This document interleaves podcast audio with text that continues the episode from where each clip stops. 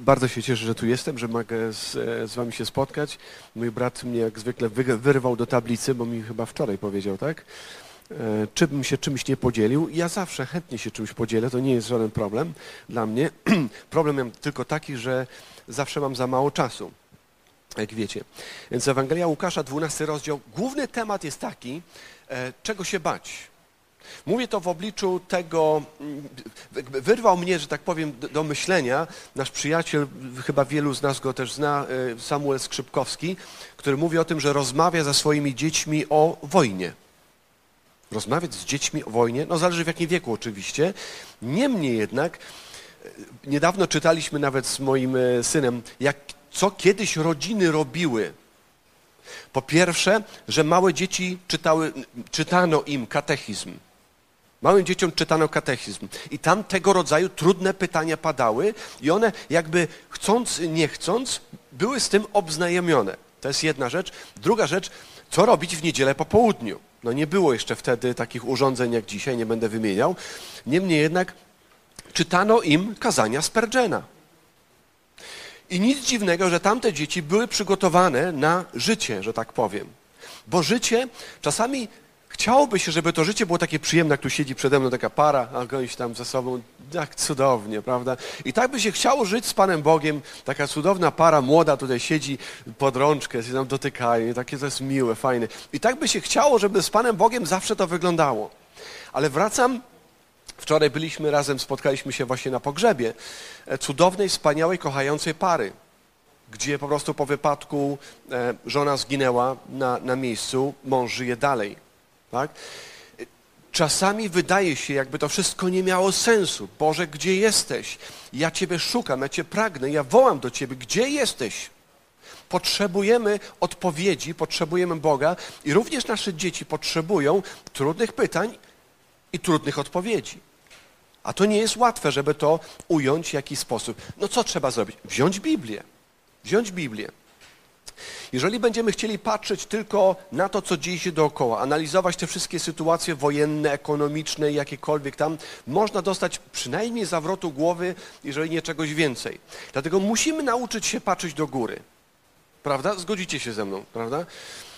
Ja oczekuję takiej odpowiedzi od ludzi, że oni tak reagują. W ogóle, w ogóle, że Biblię mają ze sobą, przed sobą, bo słuchajcie, to, co chciałbym teraz przeczytać, ja po prostu przeczytam fragment i wam opowiem. To jest, nie wiem, czy Pan Bóg to wybaczy, ale dobrze. No, to jest dla tych, którzy tam są gdzieś w telewizji, siedzą, może i nie mogą wstać. To rozumiem jeszcze, obłożni. Wy nie jesteście obłożni. Jeszcze jedną rzecz wrzucę, zanim zacznę czytać tekst, a mój brat już mi wliczył odliczankę. Um, on sobie więcej czasu przeznaczył. Taki brat. Co dziadek powinien zawsze mieć ze sobą w torbie? Dziadku, ja się boję, jak moje dzieci już się nauczą czytać. Wnuki, przepraszam, moje wnuki. Boję się, mam już piątkę, boję się, że się zaczną czytać, że się same nauczą czytać, bo już nie będę mógł ja czytać. A ja lubię czytać dzieciom bajki, strasznie lubię czytać dzieciom. Zawsze dziadek ma w, w torbie, jak, dziadku, masz jakąś książkę, bajkę w torbie? To jest bardzo mądra, bardzo pobożna bajka. Widzicie dobrze tytuł? Tak? Jajko mądrzejsze od kury. Przepytać? Troszeczkę, troszeczkę. Szkoda mi czasu, ale, ale jednak troszeczkę. E Był raz sobie jajko mądrzejsze od kury. Kura wyłazi ze skóry, prosi, błaga, namawia, bądź głupsze. Lecz co można poradzić, kiedy ktoś... Bardzo dobrze, już masz plusik w dzienniku. Kura martwi się bardzo, nad jajkiem gdacze, a on opowiada, że jest... No świetnie, kura prosi serdecznie i szczerze, nie trzęś się, bo będziesz... Świetnie. Ono właśnie się trzęsie i mówi, że jest gęsie i tak dalej, i tak dalej. Przewrócę troszeczkę, bo ona ciągle tutaj zwraca się z nauką, zwróćcie uwagę, albo powiada, nie chodź na ulicę, bo moje wnuki tak samo kończą, jesteście świetni, jesteście na ich etapie, dobrze wam idzie. Dwie rzeczy z tej książki można wy, wy, wyciągnąć, przynajmniej.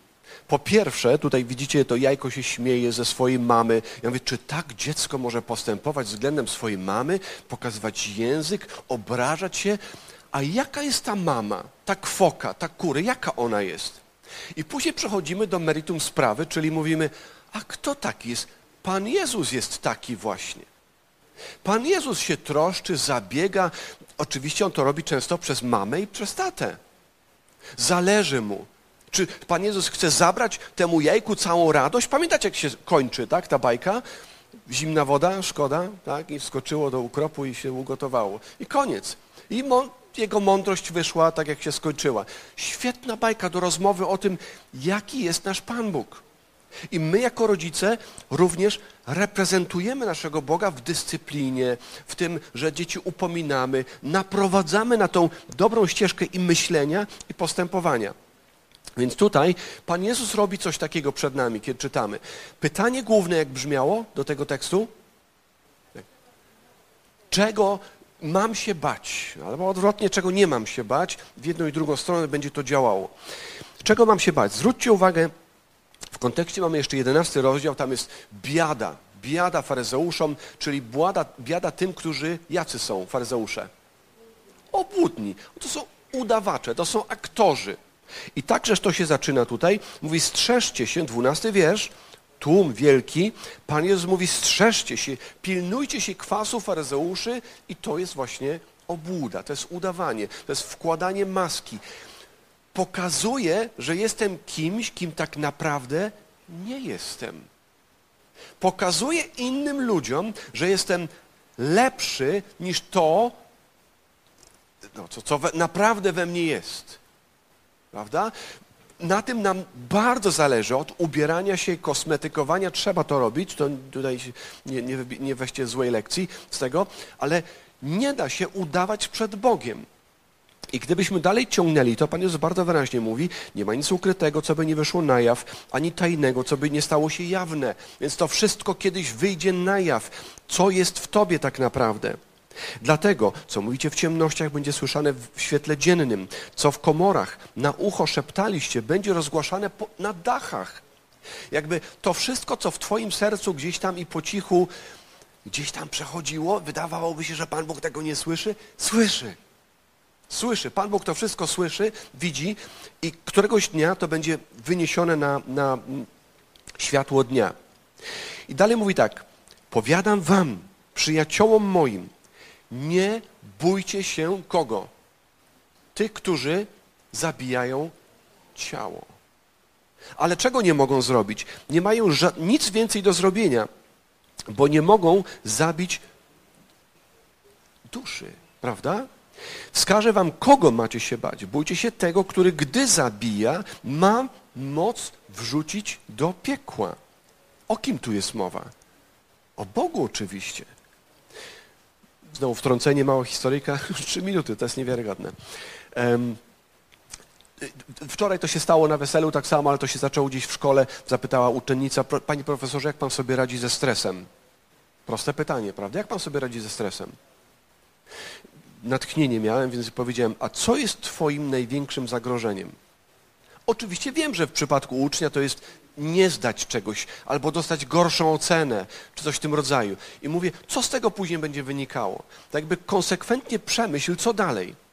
Wczoraj to samo powiedziałem właśnie takiemu człowiekowi, z którym razem siedzieliśmy przy stole i właśnie dzieliłem się tym, pomyśl, co jest dalej. A co jest dalej? No, no, no ostatnia to jest śmierć.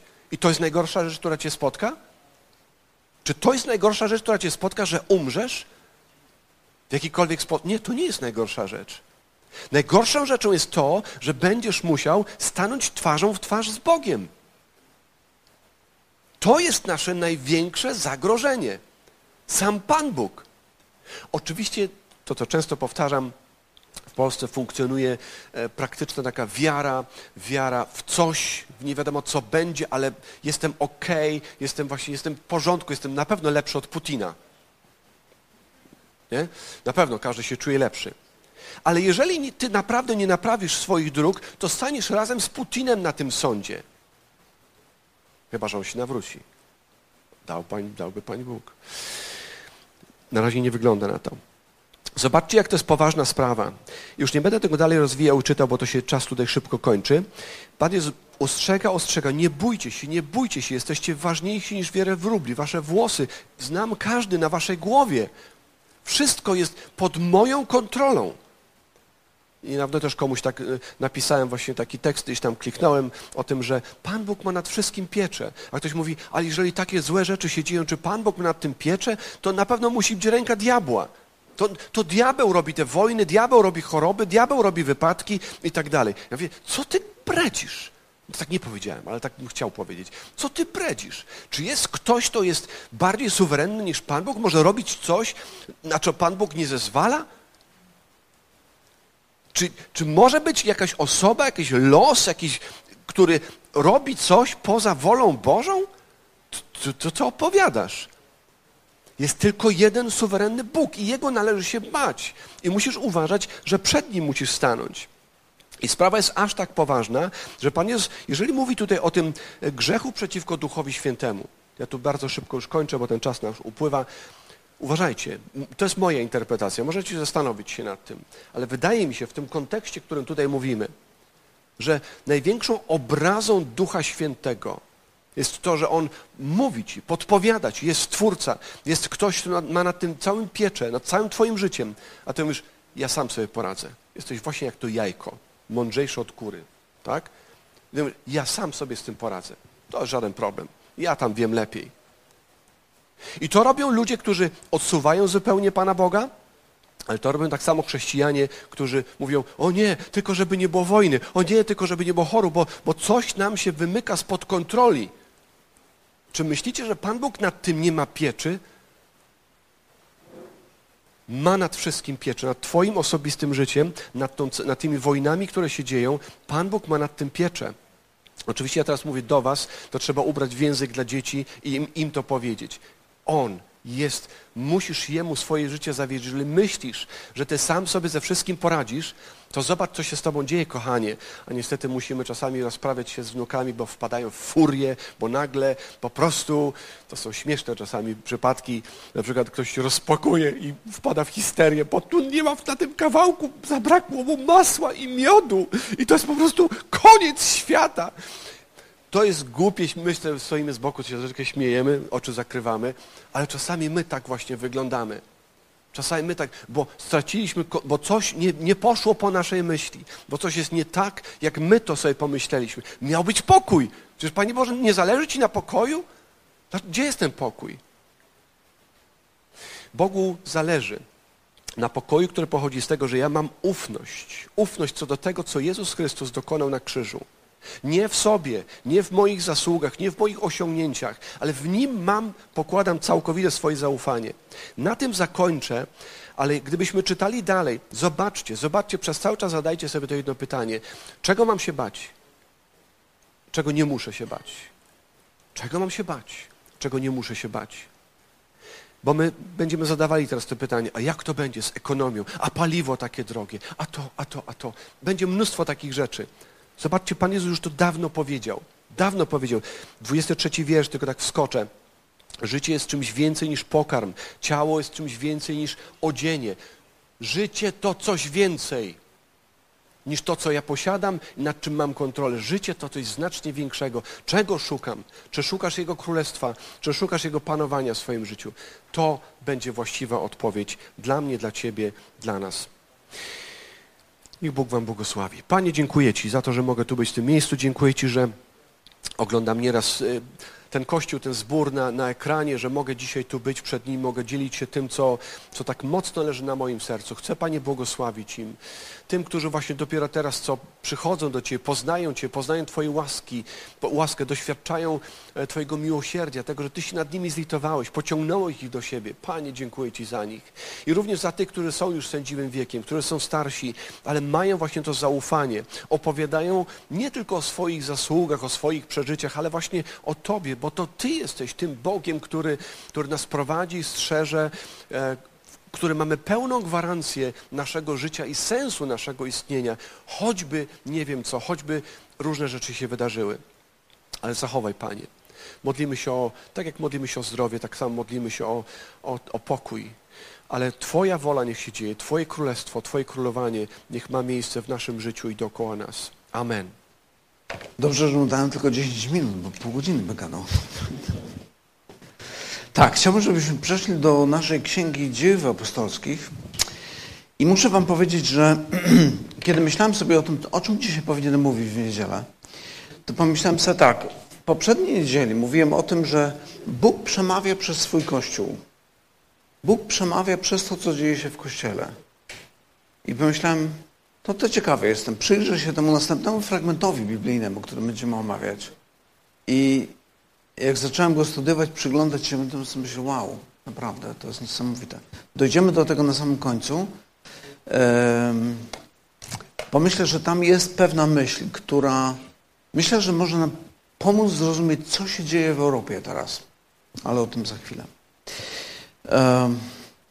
To, co dzieje się, jest straszne i to powoduje mnóstwo pytań i mam nadzieję, że, że Boże Słowo pomoże nam znaleźć odpowiedź. Ja, jak myślę o tej sytuacji, to myślę sobie, jak to możliwe, że jakiś człowiek zbiera jakichś bandytów ze sobą, najeżdżają na czyjś dom, zabijają ludzi, zabierają ich mienie i uważają, że to jest w porządku. Co Biblia mówi na ten temat? Jaką odpowiedź, jaką pociechę możemy znaleźć w Biblii? I zwróćcie uwagę, że te fragmenty, które czytamy ostatnio, z Dziejów Apostolskich dwudziestego pierwszego, drugiego, trzeciego rozdziału, dzisiaj będziemy dwudziesty trzeci fragment czytali, to są fragmenty, które nawet tak zatytułowaliśmy ten, zatytułowałem te, te kazania w obliczu przeciwności. Bo zobaczcie, cokolwiek Paweł nie robi, po prostu cały czas jest atak. Jest atak, jest przeciwności, są przeciwności, są problemy. I kiedy, kiedy patrzymy na to, co się dzieje, to wydaje się, że wydaje się, że e, no wszystko się wali. Wszystko się wali, Paweł zostanie chyba zaraz zabity i tym samym pochód Ewangelii, który obserwujemy od pierwszych rozdziałów nowy, e, Dziejów Apostolskich, zostanie zatrzymany. No ale oczywiście tak się nie dzieje, no bo my jesteśmy tego dowodem. Ewangelia dotarła do nas jednak. Nie? Więc spróbujmy przyjrzeć się temu, co tutaj się dzieje. Jeszcze raz pokażę wam to zdjęcie, które już nieraz pokazywałem. To jest ten teren świątyni. Akcja zaczyna się gdzieś tutaj w okolicy świątyni. Paweł zostanie wyrzucony na zewnątrz w momencie, kiedy ludzie próbują go zabić. Żołnierze z tej twierdzy, która jest tam z tyłu, takie wysokie wieże są, twierdzy Antonia, wybiegają, żeby nie dopuścić do, do linczu publicznego tam na tym terenie. Zabierają go do, do tej twierdzy. Tam zaczyna się cała akcja. Ten, ten człowiek, dowódca, pozwala jeszcze Pawłowi przemówić, po czym zabiera go do środka i, i próbuje wymusić nad nim zeznania za pomocą biczowania. I to biczowanie to też, no chciałbym tak dodać, że że to nie jest takie biczowanie, że tam po prostu rzemyki takie skulane są i to będzie po prostu bolało, bolało i takie czerwone pręgi zostaną. Nie. Rzymskie bicze to były bicze, które były zakończone tam na tych właśnie skórzanych rzemieniach. Były kawałki kości i kawałki metalu. I właśnie chodziło o to, żeby po prostu prawie że dosłownie zmieszać z błotem takiego skazańca, który został skazany na to biczowanie. Więc to jest biczowanie, które w wielu przypadkach kończyło się śmiercią. I Paweł jest tego świadomy. A mimo wszystko, kiedy w ogóle zbliża się do Jerozolimy, pojawiają się prorocy, którzy mówią, Pawle, nie idź tam, bo stanie się z tobą właśnie to, co widzieliśmy tutaj w tych fragmentach, które już czytaliśmy. I Paweł idzie. Jednak idzie. Jednak idzie. I dlaczego? I wydaje się, że odpowiedź na to jest tylko jedna. Paweł doświadczył czegoś nadzwyczajnego w swoim życiu. Spotkał zmartwychwstałego Jezusa Chrystusa. I to było coś, co powodowało, że Paweł był jakby nie do zatrzymania. Nawet jeżeli w perspektywie było, nie wiem, poniżanie go, biczowanie go, opluwanie, bicie, Paweł był gotowy iść dalej i zwiastować Ewangelię. I kiedy... No, on jest tam zatrzymany przez tego dowódcę i ma odbyć się to biczowanie. To są, opowiadam teraz jeszcze te wydarzenia z poprzedniego, czyli dwudziestego drugiego rozdziału. Paweł powołuje się na swoje rzymskie obywatelstwo. To jest taka ciekawa sytuacja. Obywatela rzymskiego nie wolno było biczować, o ile nie było wyroku sądu, skazującego wyroku sądu. Z drugiej strony, jeżeli ktoś powoływał się na swoje rzymskie obywatelstwo, a nie był obywatelem rzymskim, to groziło śmiercią. Po prostu groziło za to kara śmierci, była za to kara śmierci. Nie? Ale też, tak wcześniej mówię, wymierzanie tej kary chłosty obywatelowi rzymskiemu bez decyzji sądu, wymierzanie takiej kary też było związane z karą śmierci dla osoby, która to zrobiła. Więc Paweł, powołując się, jakby wykorzystuje swoją pozycję, wy- wykorzystuje to obywatelstwo. I myślę, że to jest jedna z takich ważnych lekcji dla nas, żeby nie bać się tego, że żyjemy w państwie prawa. Państwie, w którym językiem, który reguluje nasze wzajemne relacje, jest prawo. I to prawo jest wspólną płaszczyzną porozumienia między nami. To jest umowa między nami, w jaki sposób my ze sobą będziemy postępować, jak do siebie będziemy się odnosić. Mówię o tym dlatego, że ja wychowałem się w takiej, powiedzmy, pobożności, w której mówiło się o tym absolutnie prawo to jest sprawa tego świata. My w ogóle nie wchodzimy w takie kwestie, podczas gdy, i tu chciałbym pokazać wam kilka tekstów biblijnych, tutaj dwa teksty wymieniłem, w liście do Rzymian. Zobaczcie, co apostoł Paweł mówi na temat rządzących ludzi. Mówi tak, rządzący nie są postrachem dla tych, którzy pełnią dobre uczynki. Mówimy oczywiście o państwie prawa, nie o jakimś państwie, gdzie jakiś tyran panuje, czy jakiś, no, tyran. Rządzący nie są postrachem dla tych, którzy pełnią dobre uczynki, lecz dla tych, którzy pełnią złe. Chcesz się nie bać władzy, czyń dobrze, a będziesz miał od niej pochwałę. I uwaga, jest ona bowiem na służbie u Boga.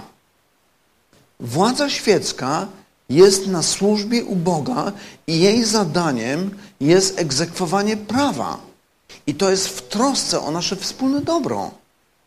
Więc to prawo, które reguluje nasze stosunki, jest czymś, co Pan Bóg nam łaskawie dał, abyśmy korzystali z tego, by nie działa się niesprawiedliwość.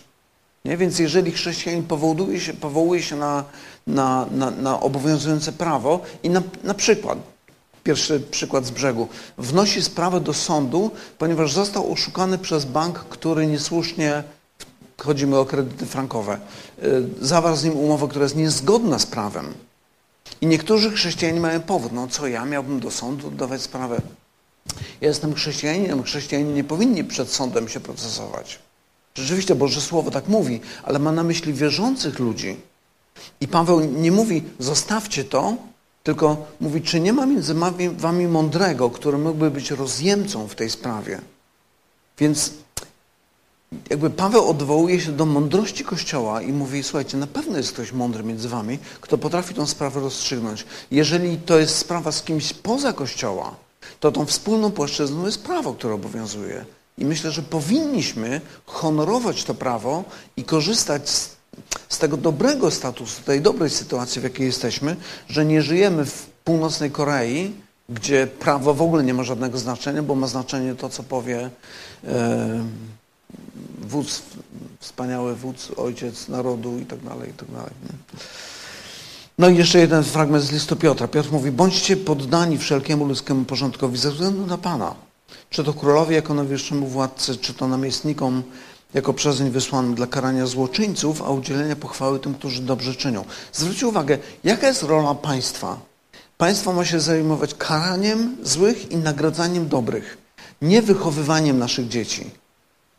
Ma karać przestępców i nagradzać tych, którzy dobrze postępują. Promować takie zachowania. Wychowywaniem zajmują się przede wszystkim rodzice i po drugie Kościół, którym jest tym filarem i podwaliną prawdy, jak to mówi apostoł Paweł. I Kościół naucza tej prawdy, która została nam przez Boga objawiana. W momencie, kiedy państwo zaczyna zajmować się wychowywaniem dzieci, to jest tylko katastrofa. To jest tylko źle. To tak a propos tego, co było dotychczas. Tutaj w tym fragmencie dwudziestym drugim, teraz przyjrzymy się dwudziestemu trzeciemu rozdziałowi. Mamy ten fragment, kiedy teraz Paweł wcześniej miał do czynienia z tłumem ludzi, którzy chcieli go zabić, potem z żołnierzami rzymskimi, którzy chcieli go wychłostać, prawdopodobnie co skończyło, czy przynajmniej mogłoby się skończyć śmiercią. Teraz Paweł staje przed Radą Najwyższą, przed najwyższą instytucją żydowską, sędziowską. Um, i możemy zwrócić uwagę na te e, sformułowania, które tam się pojawiają. On, ci żołnierze, bo to jest już następnego dnia, wyprowadzili Pawła i stawili go przed radą. Zobaczcie, jak spojrzymy na to zdjęcie, to po prawej stronie jest ta twierdza Antonia, a po lewej stronie, tu gdzie jest ta strzałka, jest budynek, w którym między innymi tam spotykał się Sanhedryn. Więc to wszystko gdzieś tutaj jest blisko siebie, tutaj mniej więcej to się dzieje. I pierwsze słowa, które Paweł, którym, no, jak tutaj Łukasz nam opisuje tę sytuację, są zadziwiające z kilku powodów. Po pierwsze, czytamy tak, Paweł utkwiwszy wzrok w Radzie Najwyższej, rzekł: mężowie, bracia, ja od dnia dzisiejszego żyłem przed Bogiem z całkowitym czystym sumieniem. To pierwsze sformułowanie, Paweł utkwiwszy wzrok w Radzie, coś tam powiedział. To, to jest ciekawe sformułowanie. Ono się pojawia kilka razy w Dziejach Apostolskich. Tutaj nawet mamy tego przykłady. trzynasty rozdział. Um, tam mamy sytuację, kiedy pojawia się, to jest pierwsza podróż misyjna, pojawia się pewien czarnoksiężnik, Elymas. I Paweł, zwany, Saul, zwany też Paweł, napełniony Duchem Świętym, Pan Łukasz podkreśla to, że to znaczenie Ducha Świętego się dzieje, utkwił w nim wzrok. I rzekł: o, pełny wszelkiego oszukaństwa, wszelkiej przewrotności, synu diabelski, nieprzyjacielu wszelkiej sprawiedliwości, nie zaprzestaniesz ty wykrzywiać prostych dróg pańskich. Nie, więc mamy wrażenie, że Duch Święty pokazuje coś Pawłowi, który patrzy na niego, ale widzi coś więcej niż tylko to, co widać na zewnątrz. Widzi istotę zepsucia serca tego człowieka, do którego Paweł przemawia i wypowiada te słowa, które przed chwilą czytałem. Również jeszcze jeden fragment z czternastego rozdziału. A Paweł, a był w Listrze pewien człowiek chory na bezwład nóg. Był on chromy od urodzenia, nigdy jeszcze nie chodził. Słuchał przemawiającego Pawła, który utkwiwszy w nim wzrok, spostrzegł, że ma dość wiary. Jak można zobaczyć, że ktoś ma dość wiary? Nie? Zobaczył gdzieś w środku, myślę, że to jest na zasadzie objawienia. Um, I odezwał się donośnym głosem: stań prosto na nogach swoich, zerwał się i chodził. I teraz, kiedy w tym naszym fragmencie Paweł zwraca się do, do tej Rady nad, Najwyższej, um, mówi słowa, najpierw są te, te słowa takie proste, czy nie do końca proste, bo zaraz się pojawi sprzeciw. Mężowie, bracie, ja od, do dnia dzisiejszego żyłem przed Bogiem z całkowicie czystym sumieniem, ale reakcja na to jest taka, że arcykapłan, który tam siedzi, czy Ananiasz, który tam siedzi, każe wymierzyć policzek Pawłowi, uderzyć go. I wtedy Paweł, no właśnie, wcześniej mamy ten opis, utkwiwszy wzrok na nim, mówi do niego co? Rzekł do niego: uderzy cię Bóg, ściana pobielana. Zasiadłeś tu, aby mnie sądzić według zakonu, a każesz mnie bić wbrew prawu. I Paweł może nie do końca zdawał sobie sprawę z tego, że te słowa okazały się być proroctwem. Kilka lat później zaczyna się wojna żydowska. Józef Flawiusz opisuje, że właśnie Ananiasz, jako jeden z pierwszych, on i jego brat zostali zabici przez zalotów, którzy wzniecili to powstanie, i Ananiasz ginie. Bóg uderzył go jako ścianę pobielaną. Ten obraz ściany pobielanej to jest oczywiście taki dosyć znany. On się pojawia zarówno w Starym, jak i w Nowym Testamencie. No jak ścianę nawet zepsutą, gnijącą, spleśniałą pomalujemy na biało, to na początku dobrze wygląda, ale z czasem zaczyna wszystko wychodzić, cała ta, ta zgnilizna i ten brud. I jakby apostoł Paweł tutaj wypowiada taki osąd. Po drugie, zwróćmy uwagę, co Paweł mówi o sobie. W tym fragmencie, który mamy tutaj przed sobą, Paweł mówi: ja aż do dnia dzisiejszego żyłem przed Bogiem z całkowicie czystym sumieniem. I to jest pytanie, które myślę, że no, no, Paweł, na, naprawdę? Z całkowicie czystym sumieniem? Kiedy zabijałeś chrześcijan, też miałeś czyste sumienie? I myślę, że odpowiedź na to jest chyba najprostsza odpowiedź, jaką ja potrafię gdzieś tam sformułować. Tu mamy zresztą fragment, gdzie apostoł Paweł sam w liście do Koryntian mówi, że ja jestem najmniejszym z apostołów, nie jestem godzien nazywać się apostołem, gdyż prześladowałem Kościół Boży. Więc Paweł ma obciążone sumienie. A jednak teraz, stając przed Radą Najwyższą, mówi: służyłem Bogu z czystym sumieniem. I myślę, że ma na myśli swój stosunek do prawa Starego Testamentu, że on przez całe swoje życie, z całą gorliwością i z całą szczerością nawet chciał wypełniać to prawo i wypełniał to prawo do tego stopnia, że zabijał chrześcijan, ponieważ był przekonany, że jego rozumienie prawa i rozumienie tego, co się dzieje wśród tych ludzi nazywanych chrześcijanami, jest właściwe. Należy ich ścigać, zabijać, pojmać, wtrącić do więzienia, cokolwiek tam jeszcze można zrobić. Oni oczywiście nie zgadzają się z tym, co Paweł mówi, z zupełnie innego powodu, ponieważ uważają, że on pogwałca prawo mojżeszowe, ale to jest jakby inna kwestia. Chodzi mi o to, że jakby na tamten czas Paweł robi to wszystko jak najlepiej, jak tylko był w stanie zrozumieć Boże prawo, takie wypełniał. Ale teraz z perspektywy już chrześcijaństwa patrzymy i widzimy, Paweł błądził.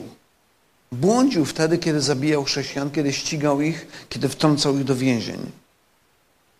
Świadectwem tej gorliwości są chyba ten, jest chyba ten piąty werset, gdzie Paweł tam mówi: nie wiedziałem, bracia, że to arcykapłan, napisano bowiem przełożonym ludu twego, źle mówić nie będziesz. Co Paweł robi? Paweł zwraca uwagę na Słowo Boże i mówi: przepraszam, że to powiedziałem, nie wiedziałem, że to arcykapłan.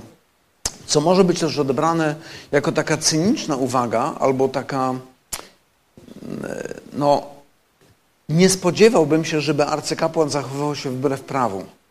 Nie? Paweł mówi, no nie wiedziałem, że to arcykapłan. Ale może być też tak, że Paweł po dłuższej nieobecności w Jerozolimie po prostu nie znał tego nowego arcykapłana, którym był teraz Ananiasz.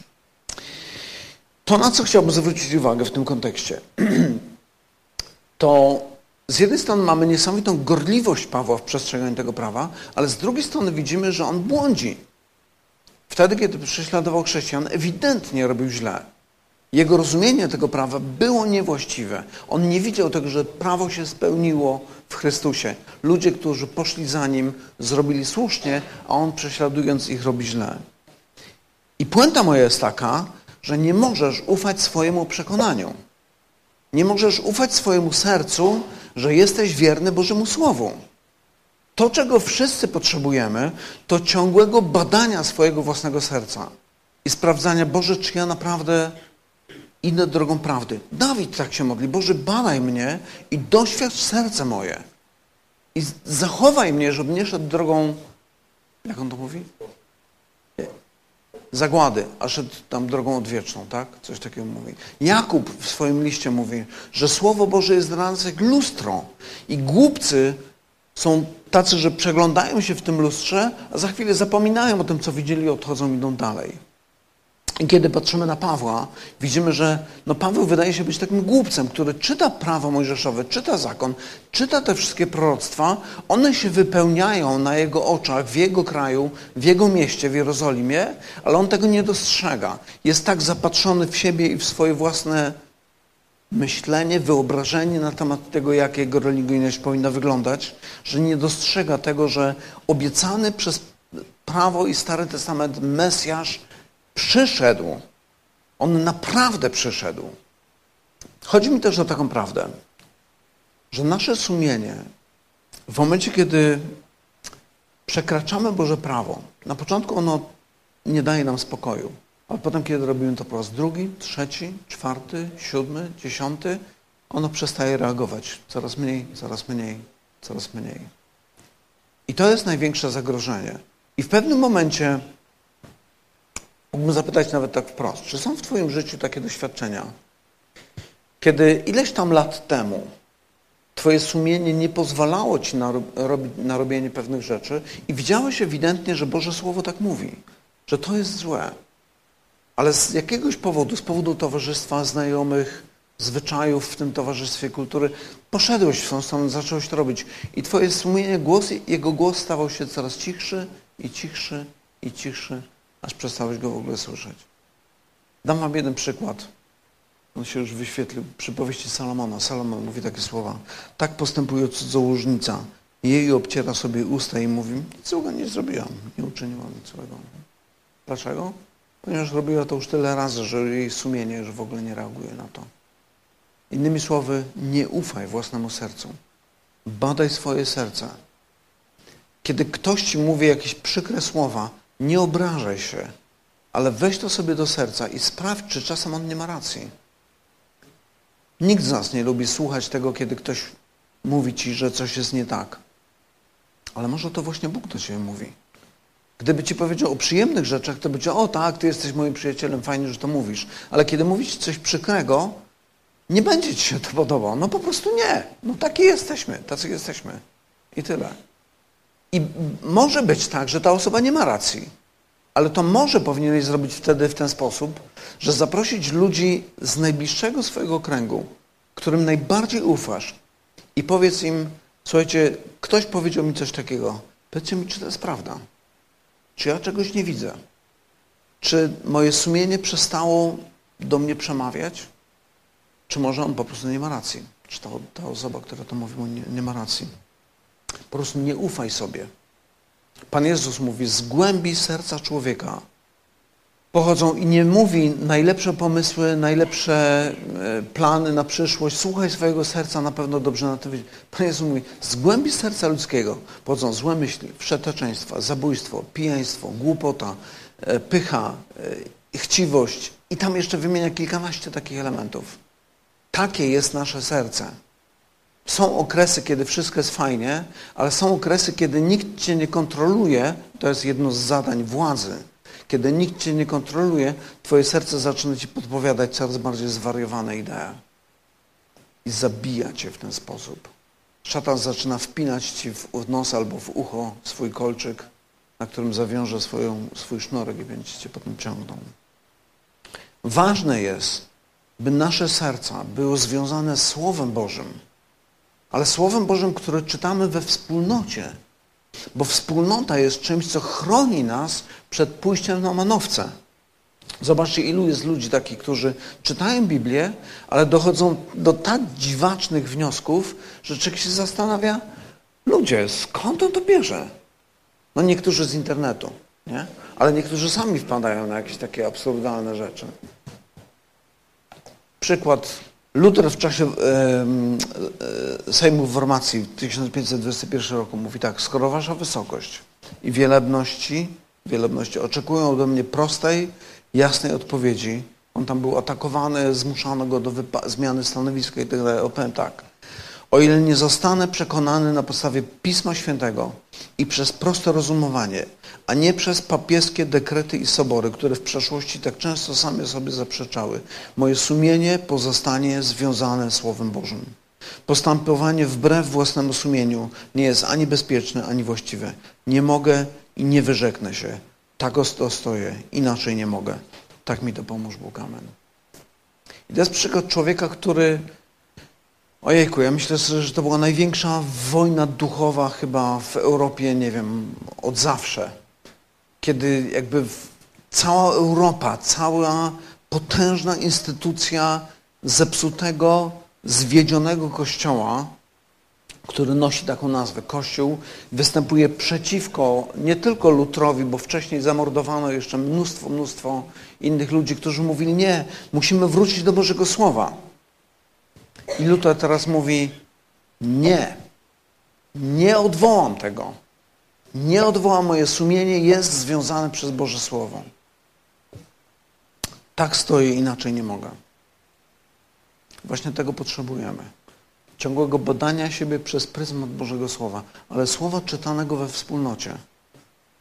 Ponieważ my potrzebujemy siebie nawzajem, bo każdy z nas zapatrzony we własne podwórko przestaje trzeźwo patrzeć na samego siebie. Jeżeli nie będziemy tego robić, to tym, co będzie kształtowało nasze sumienie, będzie współczesna kultura. Zobaczcie, co się, zwróćcie uwagę, co się dzieje z ludźmi, którzy przestają regularnie czytać Biblię. Zaczynają powtarzać te same głupstwa, które powtarza kultura współczesna. Oczywiście czasami kultura mówi dobre rzeczy. Znaczy te głosy, które są w kulturze, mówią rzeczy, które są prawdziwe. Ale generalnie o, świat nie jest przyjacielem Boga. Świat nie jest przyjacielem Boga. Całe szczęście, że Pan Bóg działa też w różnych ludziach na świecie, którzy mają przebłyski prawdy i, i ją poznają. I też jakby nie chcę być źle zrozumiany. Nie chcę powiedzieć, że ludzie, którzy czytają na przykład tylko Biblię, to oni wszystko wiedzą najlepiej. Tak nie jest. Ponieważ ci ludzie to też są grzesznicy. Dlatego mówię o tym wspólnotowym czytaniu Bożego Słowa, ponieważ my potrzebujemy koryg- ciągłego korygowania siebie nawzajem. Po prostu tacy jesteśmy i takie mamy potrzeby. Dobra, przejdźmy do tej kluczowej kwestii wypowiedzi Pawła, kiedy mówi szósty, siódmy werset. Paweł świadomy, że jedna część składa się z saduceuszów, a druga z faryzeuszów, zawołał przed Radą Najwyższą: mężowie bracia, ja jestem faryzeuszem, synem faryzeuszów, jestem sądzony z powodu nadziei i zmartwychwstania. A gdy to powiedział, powstał rozdźwięk między faryzeuszami i saduceuszami i zebranie się rozdwoiło. No oni tam potem dyskutowali, jeszcze potem kończy się tym, że żołnierze muszą wyrywać Pawła stamtąd i zabrać go z powrotem do twierdzy, bo inaczej by go roz, rozdarli tam. Niektórzy, czytając ten fragment, mówią: a, cwaniak Paweł, cwaniak, nie? Rzymska zasada, dziel i rządź. Nie? Skłócić ludzi ze sobą i potem wprowadzić swoje. Ale gdzie tu widzimy, żeby Paweł cokolwiek swojego próbował wprowadzić? Myślę, że to jest nieuczciwa odpowiedź. Oczywiście ona nam się kojarzy z tym, z tą zasadą dziel i rządź, ale myślę, że tak nie jest. Myślę, że to, co widzimy, to jest raczej to, co widzieliśmy w Dziejach Apostolskich w siedemnastym rozdziale, kiedy Paweł był na Areopagu i przemawiał do obecnych tam pogan. To jest ten fragment, kiedy Paweł mówi: przechodząc między wami widziałem, że jesteście ludźmi nadzwyczaj pobożnymi, bo widziałem też ołtarz, na którym napisano: nieznanemu Bogu. I to, co czcicie nie znając, ja wam zwiastuję. Co robi Paweł?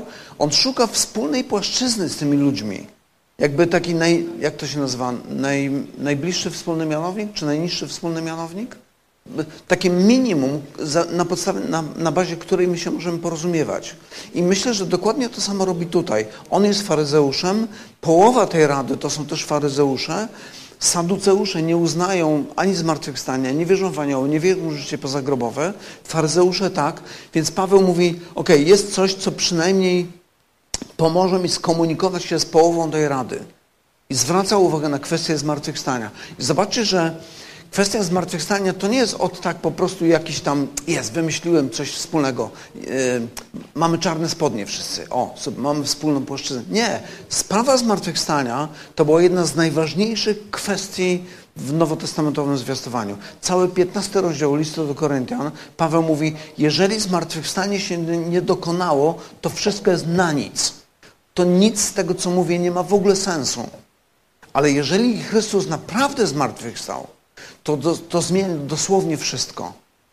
I Paweł szuka tej wspólnej płaszczyzny z tymi ludźmi po to, żeby, jeżeli się da, pociągnąć temat dalej. Widzimy, że się nie da. Tam dochodzi do awantury i żołnierze muszą go zabrać. No właśnie. I tu jakby kończy się, kończą się te możliwości. Ale to co, to, co chciałbym powiedzieć, to to, że myślę, że to jest coś, czego my się musimy nauczyć dzisiaj, w dwudziestym pierwszym wieku. Kiedy rozmawiamy z naszymi przyjaciółmi, z naszymi znajomymi, spróbujmy znaleźć tą wspólną płaszczyznę, ten najmniejszy wspólny mianownik. I zobaczmy, z czego możemy rozpocząć naszą rozmowę i pokazać mu: dobra, jeżeli ty na przykład mówisz i tak bardzo cenisz sobie wolność, albo tak bardzo cenisz sobie godność jednostki i wolność człowieka, to co jest źródłem twojego przekonania, że każdy człowiek ma wartość? W historii tak nie było. W historii zawsze było tak, że silniejszy ma rację. To, co robi dzisiaj Putin, co on robi? On postępuje zgodnie z zasadą, tą teorią rozwoju ewolucyjnego. Czyli silniejszy zjada słabszego. To, dokładnie to Putin robił. Dokładnie to samo robił Hitler. To dokładnie to samo robił Stalin. To samo robił Fara, nie Faron, tylko ten z Francji. Napoleon. No wiedziałem, że na F. Skąd to F się wzięło? Dobra.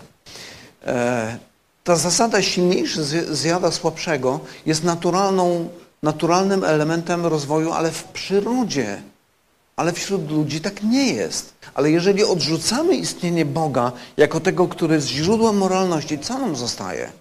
Siła. I ten, który ma więcej amunicji, wygrywa po prostu.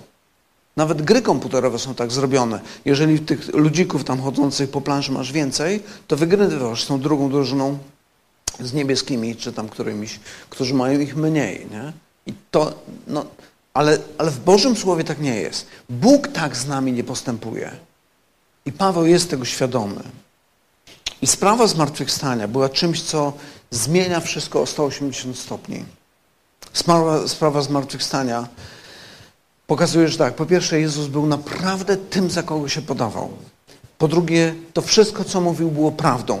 Po trzecie, my jesteśmy grzesznikami, z powodu których On został ukrzyżowany. Po czwarte, świat niematerialny naprawdę istnieje. Życie po śmierci naprawdę istnieje. I naprawdę jest prawdziwa nadzieja. Jest nadzieja, której nie ma nigdzie indziej. I ta nadzieja była czymś, co powodowało, że Paweł był gotowy oddać swoje życie, byle tylko jak najwięcej osób mogło usłyszeć o tej prawdziwej nadziei, która jest we w zmartwychwstałym Mesjaszu, w zmartwychwstałym Mesjaszu, czy w zmartwychwstaniu tego Mesjasza. Wybuchła awantura, wydaje się, że no, to mogło się skończyć tragicznie, żołnierze go zabierają stamtąd. I teraz Paweł jest znowu w tej twierdzy. I być może zadaję sobie pytanie, czy ja w ogóle z tego wyjdę, czy to będzie już koniec. I wtedy pojawia się, i tu jest rzecz, która mnie chyba najbardziej jakoś tak ujmuje.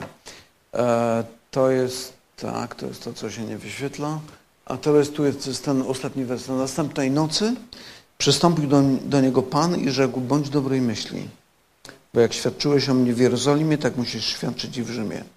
I to jest myśl, na której chciałbym się zatrzymać chwileczkę teraz. Już kończymy. To jest ostatnia myśl, którą chciałbym zostawić. Kiedy, kiedy Chrystus objawia mu się i mówi do niego, bądź dobrej myśli, moje pierwsze skojarzenie były takie, no to teraz powinno być to, co widzieliśmy już wcześniej w Dziejach Apostolskich, czyli zaraz przyjdzie anioł, kajdany z jego rąk spadną, bramy więzienia się otworzą, Paweł wyjdzie na wolność i pójdzie dalej zwiastować Ewangelię. Ale tak się nie dzieje. Tak się nie dzieje. Mówi do niego, jak świadczyłeś o mnie w Jerozolimie, tak musisz świadczyć i w Rzymie. I sposobem, w jaki to się ma zrealizować. Zobaczcie, Paweł już będąc jeszcze w Efezie, mówi, pójdę jeszcze tam i tam i potem pójdę do Rzymu, a potem jeszcze dalej do Hiszpanii. On już wtedy, Duch Święty podpowiadał mu, że chce, żebyś gdzieś tam zwiastował Ewangelię królom, władcom. I teraz mamy to samo. Mówi, bądź dobrej myśli. Ale nie w tym sensie, że twoje kajdany zostaną zrzucone, bramy więzienia się otworzą i pójdziesz. Ale pójdziesz do Rzymu i tam będziesz zwiastował dobrą nowinę. Tam im opowiesz. Co ciekawe, zobaczcie, w Rzymie już był zbór. Paweł już kilka lat wcześniej napisał list do zboru w Rzymie. Zboru, który powstał w Rzymie bez jego udziału. A jednak Pan Jezus mówi, chcę, żebyś poszedł do Rzymu i tam zwiastował Ewangelię. W domu cesarza. Na, na, na, samej, na samym szczycie. Paweł był człowiekiem przygotowanym do tego, żeby w takich środowiskach zwiastować Ewangelię. I Bóg go do tego prowadził. Jak świadczyłeś o mnie w Jerozolimie, tak musisz świadczyć w Rzymie. To jest najważniejsze zadanie Kościoła. To jest najważniejsze zadanie Pawła, Kościoła pierwszych wieków i Kościoła współczesnego. Kiedy patrzymy, zobaczcie, na pierwsze rozdziały Biblii, przepraszam, pierwsze rozdziały Dziejów Apostolskich, które czytaliśmy.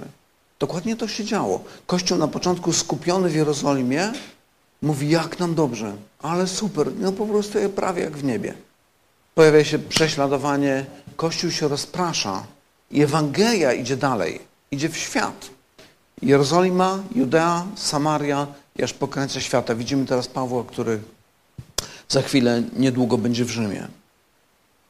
Kiedy myślę o tych wydarzeniach teraz na, na Ukrainie, pomyślcie w taki sposób, może nie wszyscy wiecie, gdzie w Europie jest największy kościół baptystów, te dane znam. Tak, na Ukrainie. Na Ukrainie procentowo jest najwięcej baptystów w całej Europie. Dzieją się rzeczy straszne teraz na Ukrainie. Ludzie uciekają z Ukrainy. Już jest tam ileś tam set, nie wiem, siedemset, czy już jest więcej. E, kilka dni temu napisał do mnie taki znajomy, który, którego kolega jest szefem takiej bardzo dużej humanitarnej agencji niosącej pomoc. On mówi, ich najczarniejsze scenariusze zakładają, że z Ukrainy ucieknie dwadzieścia milionów ludzi. dwadzieścia milionów, to jest połowa mieszkańców Polski. Taka ilość. Polska nie jest w stanie tego przyjąć. On mówi, dlatego oni będą pomagali w tym, żeby transportować tych ludzi dalej w głąb Europy. Pomyślmy o tym przez pryzmat tego, co czytaliśmy. Pan Jezus mówi, chcę, żebyś zaniósł Ewangelię do Rzymu.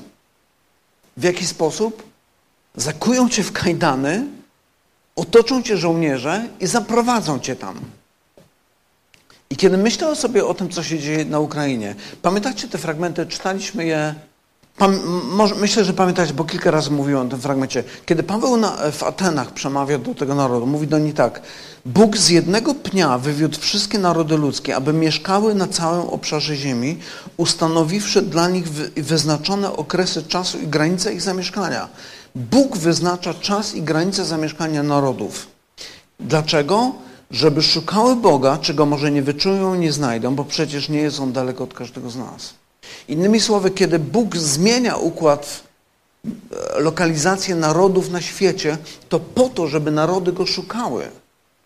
I kiedy patrzę na tą naszą historię, kiedy patrzę na te słowa z Dziejów Apostolskich, które przed chwilą przeczytałem, o tym, że Bóg ustanawia czas i granice zamieszkania narodów, kiedy widzę Ukraińców, którzy zaczynają rozpraszać się coraz bardziej po Ukrainie, przepraszam, po Europie, myślę sobie, czy to może nie jest tak, że Pan Bóg chce przez tych baptystów, którzy wielu z nich musi uciekać, przynajmniej kobiety i dzieci muszą uciekać z tego kraju, chce zanieść Ewangelię do tej Europy, która pogrąża się w liberalizmie i odejściu od Boga.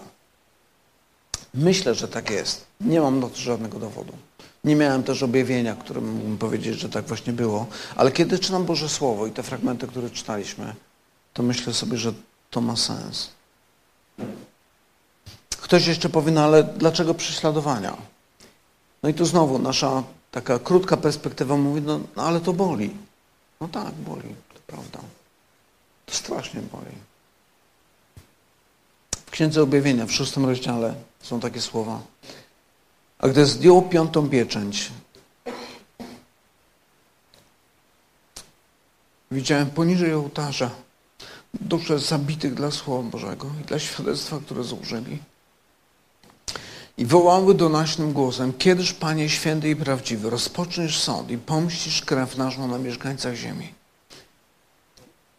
I dano każdemu z nich szatę białą i powiedziano im, aby jeszcze odpoczęli.